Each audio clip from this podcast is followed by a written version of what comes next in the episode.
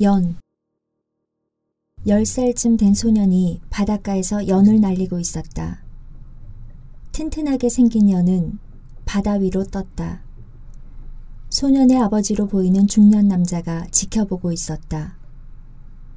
부드럽고 농염한 햇볕이 광활한 풍경 위에 고요히 어려 있었다. 유나의 시선은 유리창 틀에서 나무와 바다로 건너갔다. 한참 침대에 앉아 있었더니 풍경들은 개개의 것으로 보이지 않고 모시를 접은 것 같이 되어 햇볕과 함께 유나의 시선 안에서 엉겨 뒹굴었다. 유나가 앉아 있는 곳에서 바닥까지의 거리는 사라지고 그 안에 있는 여러 가지 빛깔의 꽃잎과 나무줄기와 나뭇가지들과 연은 윤곽을 잃고 덩어리가 되어 유나에게 달려들었다. 내가 지금 여기 안 있다면 나같이 평범한 사람이 다른 세상에서 무엇을 하고 있을까? 혼자 있으면 한 손으로 손뼉을 치는 것 같은 소리이다. 무언지 결여되어 있다. 고리 같은 것이 없다. 이 세상의 다른 사람들 집단과 나 사이를 연결시켜주는 고리, 그 누구, 그 어느 한 사람. 나는 방금 목욕을 마쳤다. 내가 비누칠을 했는지 안 했는지는 모르겠다. 들어가서 다시 한번 비누칠을 하고 와야겠다. 목욕하는데 시간이 많이 걸린다. 피곤하다. 어젯밤 숨죽인 목소리가 그늘진 구석으로부터 속삭속삭 들렸는데 내가 가까이 가니까 조용해졌다. 이모와 올케와 사람들은 내가 안 듣는 데서 내 얘기를 한다. 무슨 얘기를 할까? 성경에 돌아온 탕자의 얘기가 있었다. 나는 그 얘기를 여러 군데서 들었다. 아들은 아버지의 집을 떠나 방황하다가 집에 돌아오니까 아버지가 따뜻이 맞아주었다. 형은 그런 아버지에게 불공평하다고 항의했다.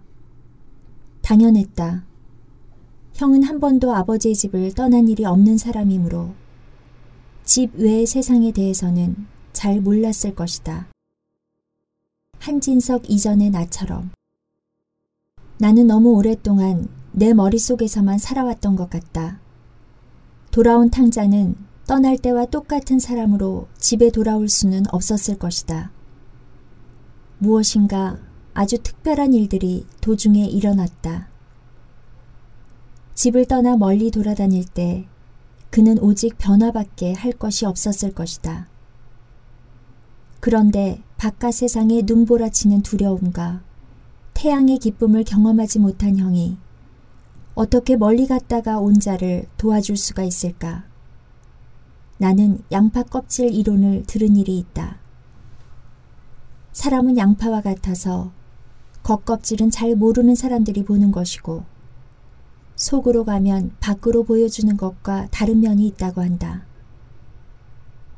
나의 제일 속에는 무엇이 있는지, 거기 단단한 고갱이가 있는지, 아니면 그냥 살면서 아무거나 집어가져서 여러 가지 영향이 뒤섞여 막 있는지, 나는 아주 단순히 생각했던 것 같다.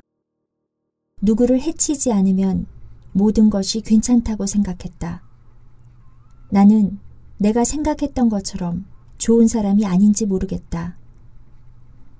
나는 하늘에다가 연을 많이 띄어보았고 그 연이 바람에 찢어지는 것을 많이 보았다.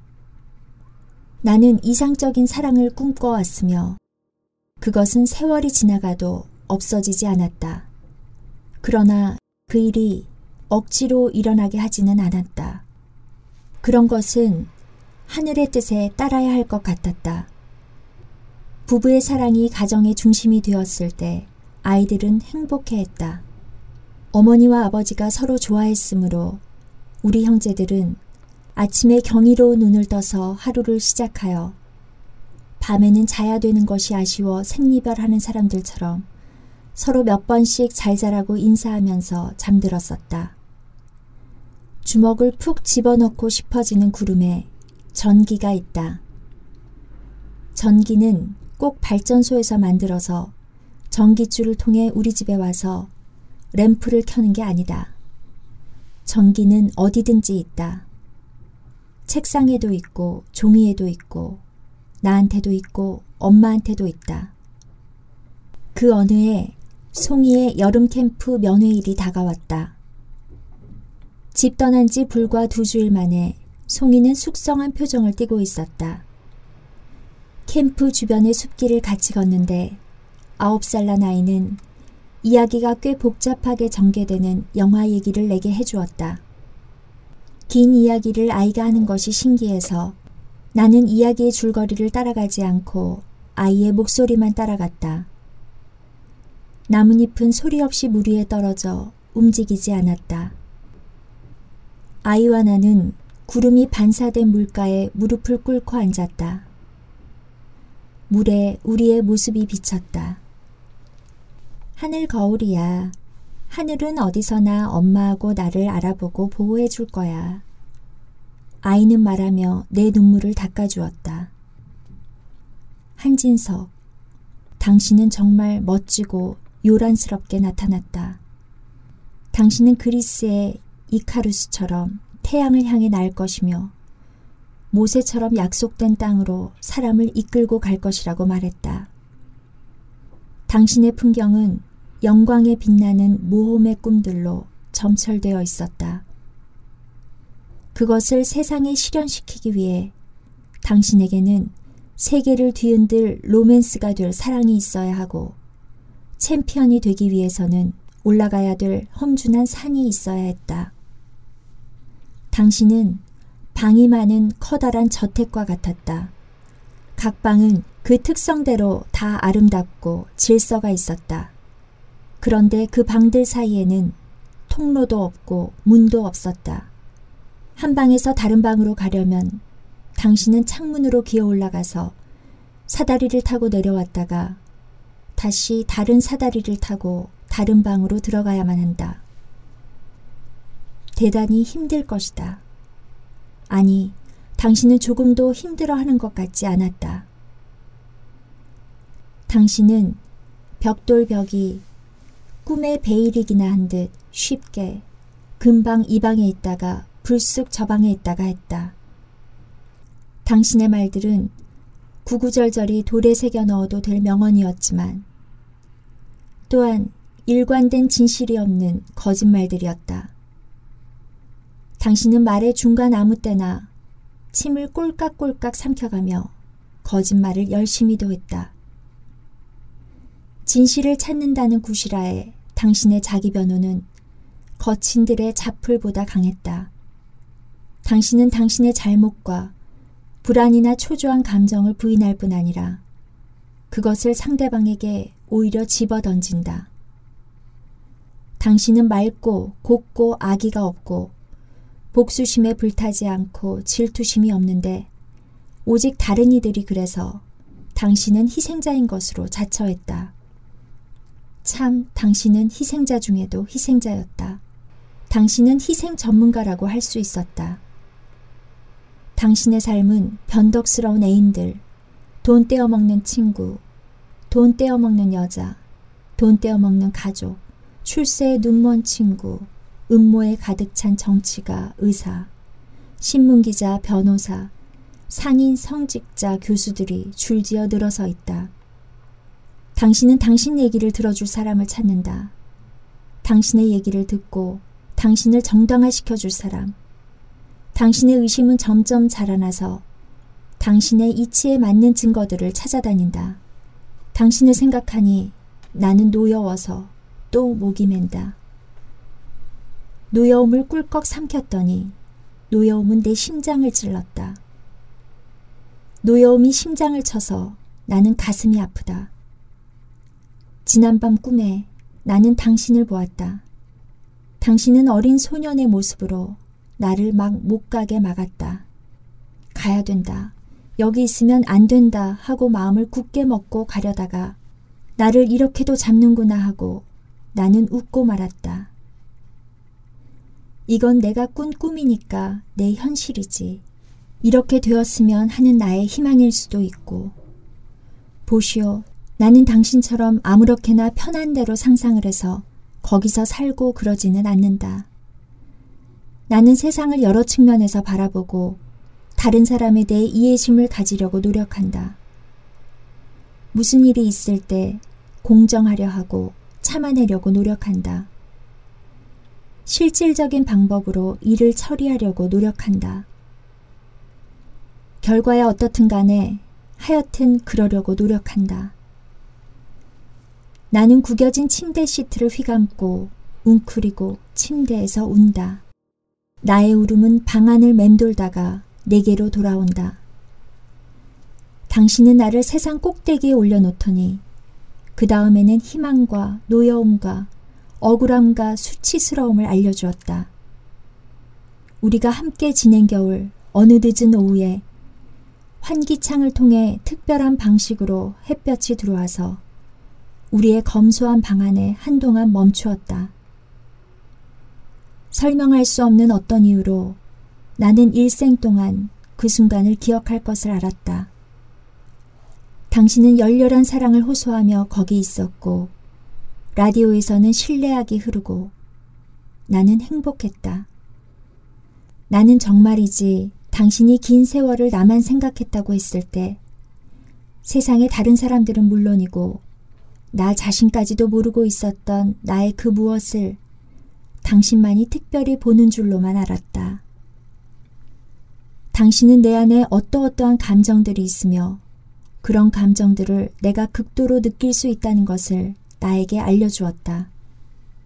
당신의 말빨과 당신의 약속과 우리의 10개월간 지속되었던 결혼과 그 결혼으로 품어보았던 꿈에 아직도 내 팔과 다리는 함께 엉켜 있다. 나는 당신과 헤어지지 않았다. 나는 당신으로부터 있는 힘을 다해 나의 몸을 찢어냈다. 나는 생각해 보았다. 지금의 이 날들을 내가 죽을 때쯤에는 어떻게 되돌아볼까 하고 그날 나는 무엇을 생각하게 될까? 유나가 생각에 빠져 있는 동안 옆방에서는 김윤수의 이모 내외와 김윤수의 아이들이 비디오 영화를 보고 있었다. 포도 좀 주게. 여기 있어요. 아이들은 영화를 빌려다 보다가 한국말이 나오는 대목에서 이모 할머니와 할아버지를 불렀다. 화면에는 중국어 비슷한 옷을 입은 동양 남자가 왕자같이 생긴 의자에 앉아 둘러서 있는 졸개들에게 한국말로 포도 좀 주게 했다. 그러니까 시립하고 섰던 중국어 비슷한 것을 입은 동양 여자가 여기 있어요 하고 포도가 담긴 접시를 들어바쳤다. 그런 후에 왕자에 앉은 동양 남자는 한국말을 시작했다. 한국말로 무조건 말하라니 한심하군. 우리 한국 사람들이 들으면 정신 나갔다고 말할 게 아니야? 아무튼 하라니 할 수밖엔. 결과는 어떻든 간에 말이야. 이런 미국에서 배우 생활을 하려니 한심하군 그래. 한심한 처지가 한두 번이 아니야. 아무튼 한국 팬들에겐 신뢰가 되겠습니다. 한국말로 무조건 말하려니 한심하군. 결과는 어떻든 간에 하라니 할 수밖엔. 하고서는 영어로 말이 이어졌다. 저런, 저 장면에 대본이 부족했던 게요. 이모부가 말했다. 그런 게구먼. 그래서 감독이 저 사람 보고 한국말로 뭐든지 하라고 한 게구먼. 이모가 말했다. 한국말도 미리 써가지고 한 것 같지가 않아. 그럴 시간도 없었나 배. 감독이 그냥 저 배우 보고 아무 말이나 해달라 부탁한 게요. 그렇다고 말이란 게 별로 필요가 없다고. 당신은 말로 살지만 꼭 해야 할 말이라는 게 그닥 있는 게 아니야. 내가 필리핀에 갔을 때 각 나라 사람들이 모여서 파티를 하는데 마지막에 모두 자기 나라 시나 뭐 그런 것들을 하나씩 나와서 읊는데 모르는 말이 듣기가 좋더구만. 미국이나 영국 사람이 영어로 하는 시는 단어의 뜻이 들리니까 왠지 천하게 들리더군. 정신은 말 속에 사는 게 아니라 침묵 속에 사는 거요. 우리가 언제 나무하고 사랑한다고 말로 대화하나? 침묵 속에 신성함이 있다니깐. 하긴 말이란 것도 어떤 땐 고역이더라. 김 사장 때 칵테일 파티에 갔을 때 말이야. 모두들 일어서서 얘기를 하는데 외국 사람들도 있었지. 나는 의자에 얌전하게 앉아 있었는데 그야말로 꺼다 놓은 보리자루였지.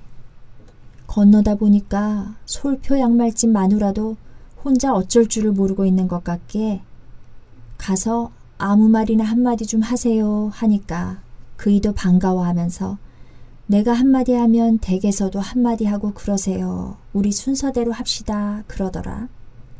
저 배우가 누군가? 우리나라 사람인가 본데 통 못 보던 얼굴인데. 얘들아, 저희가 저 장면에만 나오니? 이모가 아이들에게 물었다. 많이 나와요. 거참 괜찮은 놈일세. 그들은 그 배우 때문에 자막도 없는 미국 무술 코미디 영화를 앉아서 보았다. 얼마 지나니까 이번에는 그 배우가 졸개들 이름을 부르는 장면이 나왔다. 그 장면에서도 대본이 부족한 듯 했다. 그 배우든 졸개들을 거침없이 호명했다. 자장면, 라면, 김치, 깍두기. 이모 내외는 아이들과 웃으면서 끝까지 재밌게 영화를 구경했다.